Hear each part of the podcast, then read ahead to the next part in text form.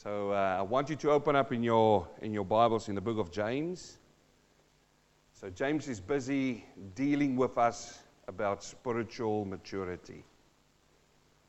Something that I believe every Christian should know and should hear and should go through. So last week he he started telling us that troubles happens to everybody. Test comes to everybody.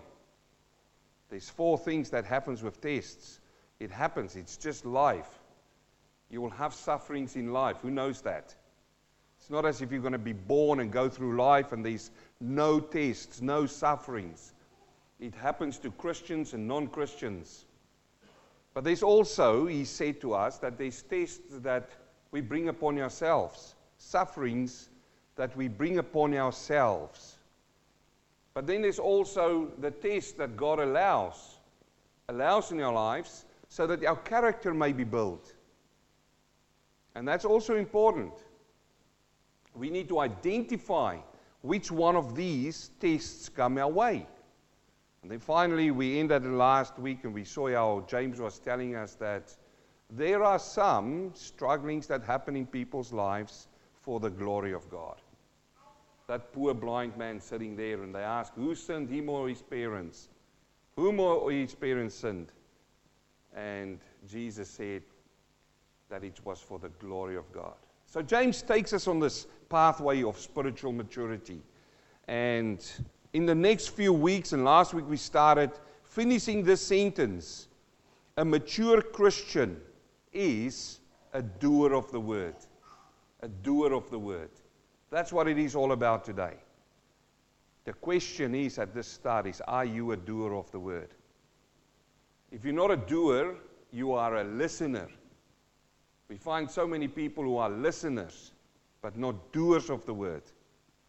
And we find our text this morning in First James chapter one, or James chapter one verse twenty-two, where he says, he says, but be doers of the word and not hearers only, deceiving yourselves.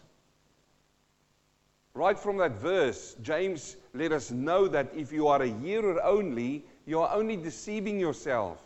But you need to apply what you hear to your Christian walk. It's so critically important for us to understand that. I find so many people sitting in churches, but they are still immature because they wouldn't apply what they've heard, what they've read. The words of Jesus Christ, and this is what it's all about. And again, I'm going to repeat what I say. The book of James is in your face. The book of James is going to challenge you. I'm going to say things and preach things out of the word, out of the book of James, and you're going to get mad. And I'm glad if you get mad, because that tells me that you are convicted by the word. The problem here is, is what are you going to do when you get upset about what you hear? And my answer to that is become a doer of the word instead of a hearer and a sayer. You get too many of those people. How many ears have you got? Two ears. How many mouths? One. So maybe you should listen twice before you talk. Isn't that good advice that the old people always gave us when we were young? But we wouldn't listen to them. Oh, mom. Oh, dad. Oh, old man, oh, old woman, what do you know? Well, maybe they know something. And maybe God made us with two ears. It would have been strange if you were sitting here with just with one ear and two mouths. How would you handle that? You will confuse yourself. You will interrupt yourself. Isn't that true? How many times have you come to people and they talk and they don't listen to what you say, they only form in their minds what they're going to say? You can pick it up straight away. The world needs more listeners. The world needs more doers, not more sayers. So this is what it's all about in the study or in the preaching today. Now let's look at this now. I, I want to go back before we get on with this. I want to touch on something that James... I was just going over it last week too fast. In James chapter one verse thirteen, as you follow in your Bible, he says, let not one say when he is tempted, I'm tempted by God, for God cannot be tempted by evil, nor does he himself tempt anyone. So this goes about the people who say that God tempted me. God don't tempt you with evil. God is not a tempter. The opposite of God, or the instead of God, the Antichrist, the devil, he's a tempter. God is not a tempter. God gives you commandments and directions, and you have to follow them. The other one tempts you into a direction you don't want to go. But each one is tempted. Listen to this. Each one. It talks about every single person who sits in this building. Every single, even the preacher. Each one of us. It's not the person next to you, in front of you, behind you, below you, on top of you. No, no, no. This is every single person, he says. But each one is tempted when he's drawn away by his own desires and enticed. Then when desire is conceived, it gives birth to sin, and sin, when it's fully grown, brings forth death. So, the first part of this chapter, he was talking about external things that influences you, trials and tribulations you're going through. Now, the second part of this chapter, he's going inward. He's going into your innermost being, and now he's talking about things that lies on the inside that you and I don't necessarily see when we look at people. It is temptations that happens in here, that happens in here. And he's very clear about this. He addresses it perfectly for us. Now we hear this now. And you need to listen very carefully today when I say it to you, as he says it to you. He says that each one of us are tempted when he is drawn away by his own desires. The Greek word for desires there is epithumia, which means it's a longing for what is forbidden. Another word for it is lust. The definition for lust is to satisfy self at the expense of others. This one goes a little bit deeper though, because this is a longing for what is forbidden. Friends, we are living in a world today where people are longing for things which are forbidden. This is what we got with this vote going on now. This is what we got with young people. The message from the T V screens these days is for people to conduct themselves in things which is forbidden. And God has put in spiritual laws, moral laws, and physical laws which will punish that. It is longing for things which you and I know you shouldn't do. Then he says, and enticed. Enticed here comes from that Greek word deliazo, which means entrapped. Entrapped. It traps you. So it starts on the inside. It's a, it is a desire. It's a longing for something, and then it traps you. In two thousand one in India, there was, in one certain part of India, a problem with monkeys. And these monkeys were just too many. And they would come into the village and they would bite people. And they would take their food. And, and they wanted to get rid of the monkeys, but they wanted to remove them and put them into another place. And how do you catch these monkeys? I don't know if you've seen them. I've been to Bali. They are really quickly all over the place. How do you catch them? You can't throw nets over them. You don't want to hurt them. I know somebody say you will shoot them, but in India they don't. So how do you catch them? And they came out with this brilliant plan. They took their milk bottles and they took the tops off and they put lollies on the inside. And they secured these bottles. And you know what the monkeys would do? They lusted after these lollies. You see, it is so true. They lusted after these lollies, and they would go in and put their hands in to try to grab the lolly. And as soon as they grab the lolly, what do they do? They hold the lolly, and then their fist will be too big to pull out.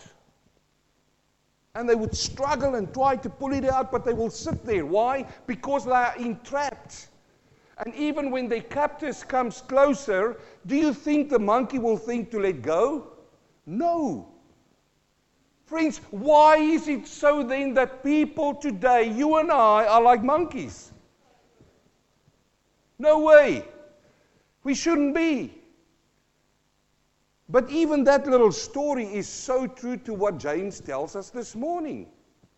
Each one, listen, don't point finger at me or you. I'm not pointing finger. This is my preaching style if you haven't noticed me, but listen to me very carefully. He says, each one of us is like monkeys. No, that's just me saying it. The Bible says, no, no. He says, each one of us are enticed and then we are entrapped. We are like that monkey who's holding on to that little thing. Entrapped by his own desire. Then, verse fifteen, he says, when desire has conceived. You see that word there, conceived? That word there, conceived, is a reproduction term. Conceivement means it takes two to come together to conceive. Is that right? And now, in this particular passage here, it takes temptation which sits on the inside of man and woman, and it takes the desires of the world on the inside. And what happens? When those two things come together, what happens? If there's a conceivement, what comes after conceivement? Birth. It's a reproductive term he's going in here. He says if you're going to do something, know for sure that there is some uh, uh, repercussions that's coming for what you are doing. There are consequences for what you are doing. Let me tell it to you today. Sin has consequences. Sin has consequences. Temptation, and then you're getting trapped. Now, he says when it conceived, it gives birth to what? To sin. What gives birth to sin? Temptation gives birth to sin when it conceives. When it gets to the practical thing. And then what happens to sin? It causes death. Now, somebody asked me once, they said, is temptation sin? Is temptation sin? And the answer is no. Everybody gets tempted. You will get tempted today. You will get tempted this week. So temptation is not sin. It is when it conceives that it becomes sin. It is how you deal with the temptation that he talks about here. So you need to come to the point where it does not conceive. You need to come to the point where it does not bear that sin. The choice is yours. What you do with temptation. That temptation inside of you. It is said of John Wesley, when he was a young missionary, before he got saved, that he was sent to a place, uh, and I forget for a moment where it was, but it, it was in an Indian place, but he was sent there to preach the word as a missionary. And there was a governor there, an old man, older, older, older man. And the governor had a young, beautiful wife. Which, you know, we can say, why did she marry him or not? But she went to this far distant country with the governor. When John Wesley arrived there, he worked with the governor. He was young and married. And he went oftentimes to the governor's house. This is true. This is in his biography. Before he started preaching. So he went there, and she was lonely sometimes because the governor would go out. He's an older man, she's a young lady. But she was married to him. And it is so that Wesley fell in love with her. And she had feelings for him. And it came to a point where they were talking. And he said to her, he said to her, I'll give everything up. Why don't you and I run away and go and live with the Indians? And he was ready to do that. He was, he was, you see, this is what it's all about. It was the temptation inside of him. It was just sitting there, waiting for him to be entrapped so that it can conceive, and then it can bear sin, and sin brings forth death.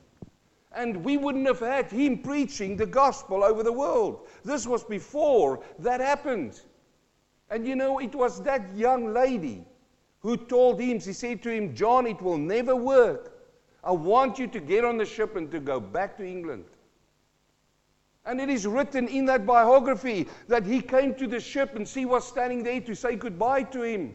Nothing happened between them. But at that point in time, for the first time, he writes it down, for the first time, he embraced her in a hug to say goodbye. And that that that enticement came to him, that that uh, um, desire came to him. He, he said to her, I don't want to go onto the ship. And it's written that he went three times onto the plank to walk onto the ship and came back.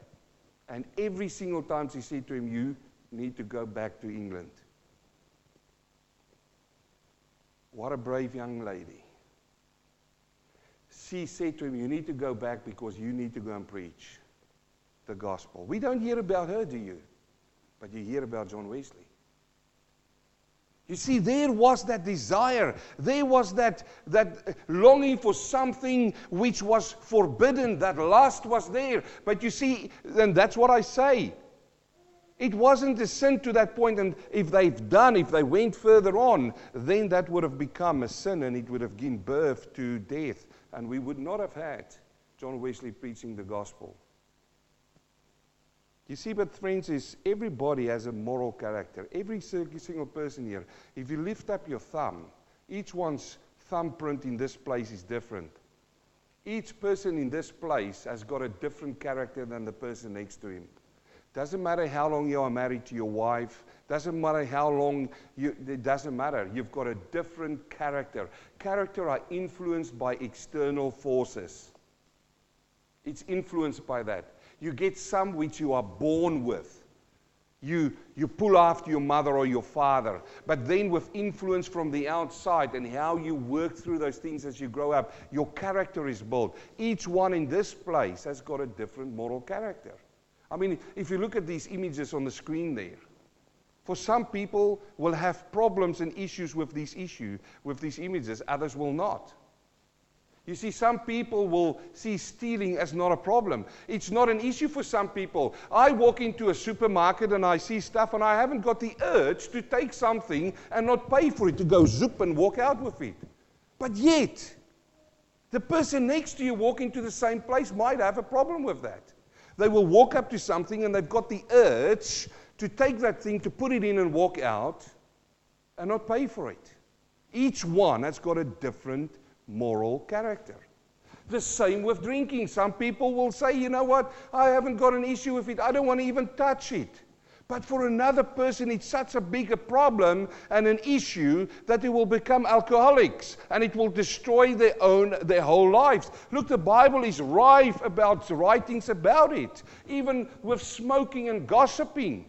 You know, some people in this place will not even in their whole lifetime get involved with gossiping.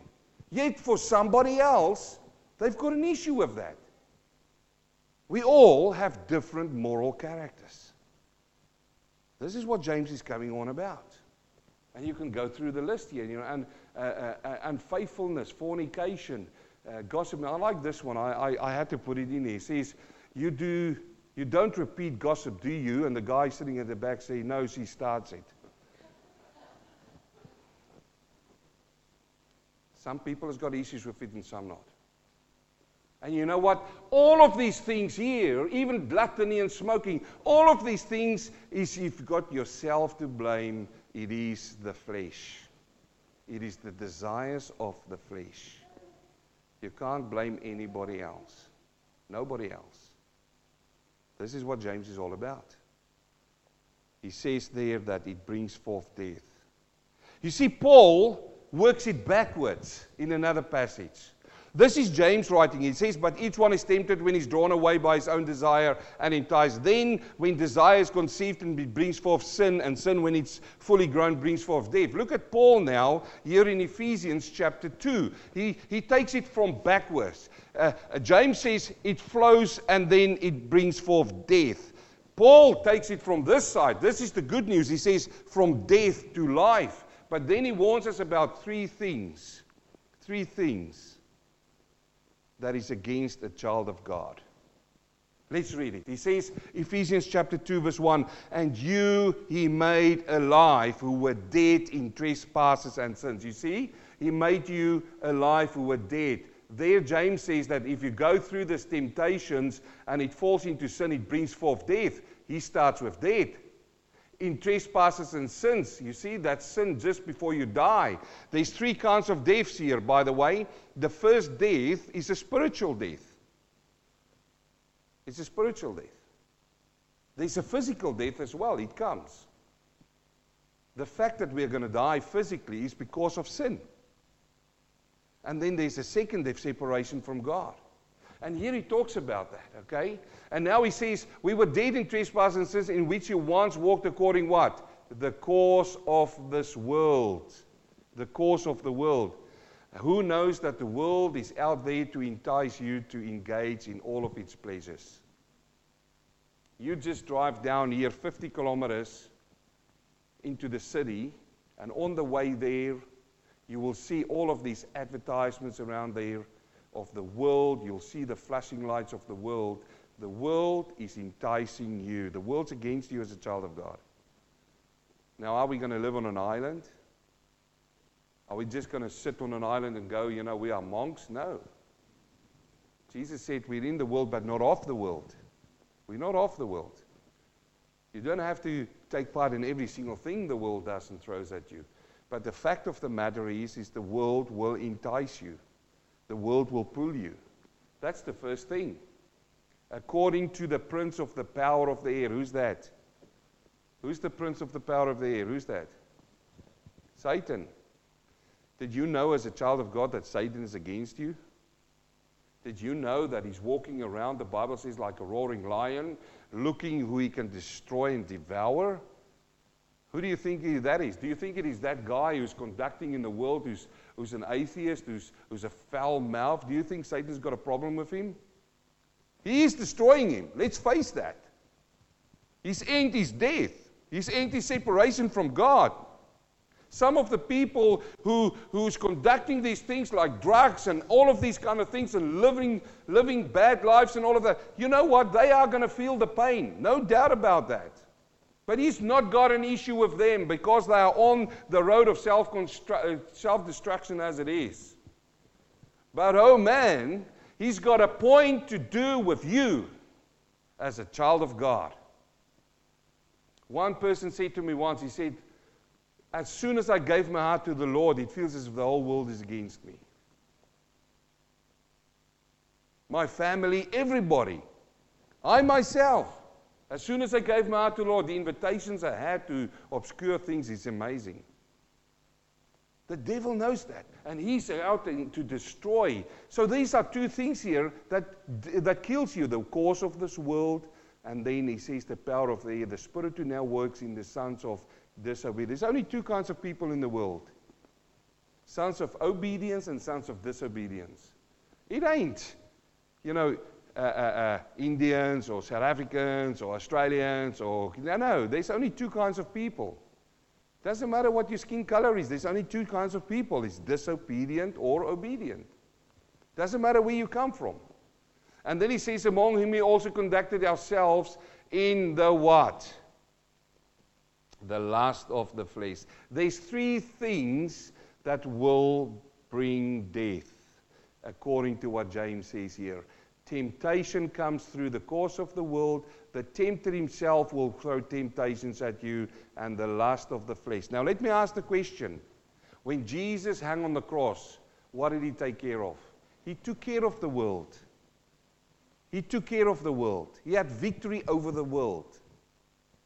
Secondly, he took care of the prince of the power of air. But then he gives you strength and help through the Holy Spirit for the lust of the flesh. You see, this is where it lies. This is what he talks about. Oh, I don't know why I did it. I did it because they said I should do it. Whose choice was it?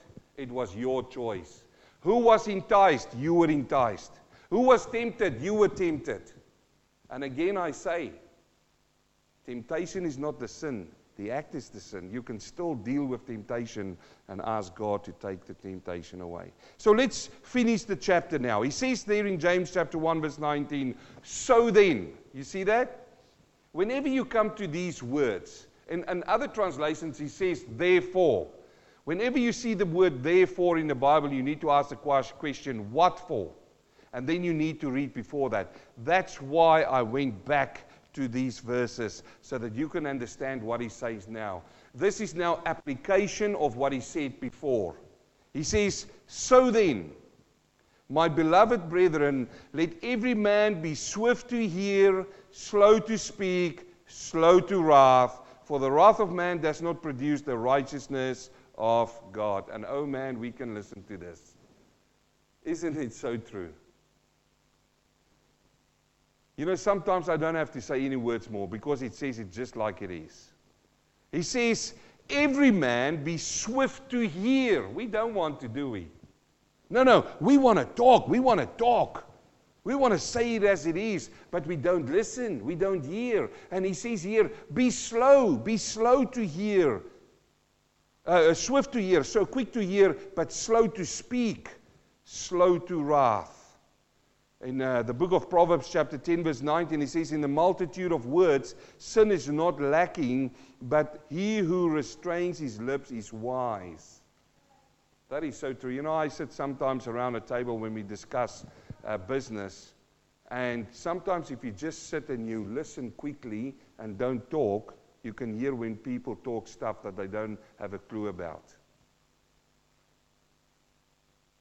They bubble on and they bubble on, and you go, what are, what are you saying? What, you, you know, you make yourself foolish here. You sound like a fool, but you don't realize it yourself because you don't even listen to what you yourself are saying. And you formulate the answer before uh, the, the question has been asked. Proverbs seventeen twenty-seven, he who has knowledge spares his words. A man of understanding is of a calm spirit. Oh, we can learn so many things of this, isn't it? But then he goes on to say, the second part, verse twenty, says, for the wrath of man does not produce the righteousness of God. There are so many people under the banner Christianity who's trying to fight a wrathful fight to bring God's righteousness. And you know, the only righteousness they do is they are defending their own agendas. Because our wrath is not, does not produce the righteousness of God. I know Jude says that we need to defend the faith. But how do we do it? By proclaiming the word. That's how we do it. Just keep on proclaiming the word. The wrath does not produce the righteousness of God. I saw a poster once which says, temper is such a valuable thing, it is a shame to lose it. You know what we say? Don't push me too far, otherwise I'm going to lose my temper. Don't lose it. It's valuable. Keep it. Do not get involved with it. And, and here's the thing. You know, there's some people who, who quite believe they are doing God's work and, you know, shouting to bring His righteousness. Uh, Kingdom Now theology is doing that a lot. To build His kingdom. James chapter one verse twenty-one, therefore lay aside all filthiness and overflow of wickedness and receive them with meekness the implanted word which is able to save your souls. I love this passage. You know why? Because it talks about filthiness that you need to lay aside. That the idea here is like wax building up in your ear. Is that filthy? You go, yuck, why do you talk about that stuff in church? Well, that's the filthiness. That's the idea here. And now he says, lay it, lay it aside. What do you do when you, you, you get hard to hear? Aside from going to the doctor, you first check if there's wax build up there, isn't it? And what do you do with the wax? You take it out. And then you can hear better. He says now, take away the filthiness. Lay it aside. And the overflow of wickedness. Are we living in a wicked world? It's overflowing. Let me tell you that. But he's not addressing the world here. He's addressing you. He's addressing me. He says, you and I, it's our responsibility to lay these things aside. It's not a matter of saying, oh, you know what, the world did this to me. No, you did it to yourself. Listen, friend, if you didn't notice, I'm talking about the lust of the flesh here. Your choices. This is what James is talking about. And then, what is the opposite of laying aside? He says, receive with meekness. You know what the word meekness there means? Humble, humility, a teachable spirit. With that kind of attitude, the implanted word. The, the word implanted there has got to do with, with gardening. What do you do if you plant something? What do you expect? You expect it to grow, and you expect to get fruit. That's what it means here. Which is able to save your souls. Colossians chapter three, verse eight, he says this, but now you yourselves are put off all these. Now, when we say lay aside all filthiness, what is he talking about there? And the overflow of wickedness, we get an answer in Colossians. Colossians says, put yourself to put off. It's the same thing as lay aside anger. Oh, I'm so angry. Oh, if I can just pick up this phone and give him a piece of my mind. He says, put it aside. Why did you get so angry? I couldn't help it. It was them. No, no. It was you. It wasn't them. He says, put away anger. And what as, as well? Wrath. Wait a minute. Didn't we see earlier, James said, that the wrath of man does not produce the righteousness of God? So put it off. Malice. Oh, we like this one, isn't it? We're going to get them. I will not wait until I get them. That's malice. It's that heart where it's coming from. He says it here, put it aside. And then he says blasphemy and then filthy language. No, it's not in the Bible. I can't believe it. It's right there. Filthy language. Filthy language. My grandpa said once, if you see a bee, know that within, I think it's something like five kilometers, there is a beehive, or twenty-five kilometers. It's true, isn't it? A bee is not flying from here over to South Africa. No, no. It stays close to the beehive. And what is in the beehive? There is a buzzing, buzzing of lots of bees. So somebody who says a swear word just flicks out. Oh, it's just one bee that you find. Know that for sure somewhere in there is a beehive. He says filthy language. He says put it aside. Again, I couldn't help it just to, to say that. Excuse the word. No, no, there's no excuse for that. Lay it aside, he says. You see, I told you James is going to make you mad. But once you get over your madness, he's going to make you glad. Yes? Filthy language out of your mouth. Do not lie to one another. Oh, goodness. Oh, no, he went there. Do not lie to one another. What about a white lie? Is a white lie a lie? Come on. He says, do not lie to one another. Oh, he's so direct, isn't it? Since you have put off the old man with his deeds. Everything comes back to what James says. And have put on the new man who is renewed in knowledge according to the image of him who created him. You see, I can go on and talk about the knowledge. Where's the knowledge come from? It comes from the Word of God. In fact, if you open up in Ephesians chapter one, there from verse fifteen, Paul actually tells them, he says, I pray for you, whenever I think of you, I pray for you that you get knowledge and wisdom. That's what he prays for, knowledge and wisdom. Verse twenty-two, he says, now, this is our verse, he says, but be doers of the word and not hearers only, deceiving ourselves. For if anyone is a hearer of the word and not a doer, he's like a man observing his natural face in a mirror. For he observes himself, goes away and immediately forgets what kind of man he was. But he who looks into the perfect law of liberty and continues in it, and is not a forgetful hearer, but a doer of the word, this one will be blessed in what he does. You see, he goes back to what he said. With meekness get the implanted word. And I said that gives you the idea of gardening, of, of, of uh, you know, planting something. And here he goes, he says, if you continue in what? If you continue with meekness in the implanted word, what will happen? You will be blessed. You will be blessed. There's a blessing to be a child of God and stand in the Word of God. In the old times, there were a lot of teachers, and they preached a lot of things, and people listened. But they didn't want people to listen. They want people to follow them and do what the teacher does. That's called a disciple. Jesus wants disciples.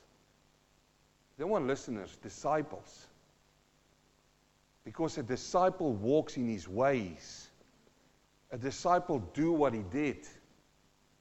A disciple react on what he says. And this is so true. Look at this now here. The mistakes of a not doer. And and I, for the, for, for the lack of a better word, I use what the Bible says there. Not a doer, and not, what is the mistakes they do? First of all, they observe themselves, and the idea here of that observation is just to take a glance. Have you done that in the morning? Is that what you do when you get out of your bedroom and you walk through the through the bathroom and the wind, the, the, the mirror is there? Is, is it like you walk, go and go, yep? No. No. You should be like a doer. You see, a doer, look.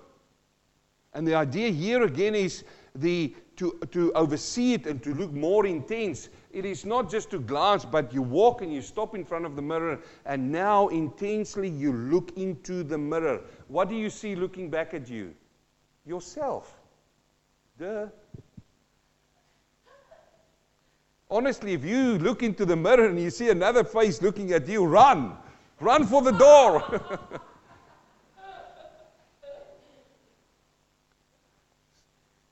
And there's a spider leaving the place. Run for the door.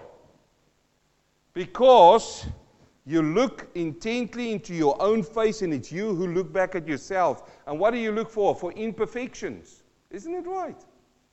Oh, somebody don't look for imperfections. They look at it and say, oh, man, I like that guy. Oh, I love you. Aren't you just a handsome chap? But you know what? You walk out of that room and somebody says, you've got something above your, just there. And you go, no, a little bit higher. What did you do? You, you were so focused on yourself that you couldn't see the imperfections.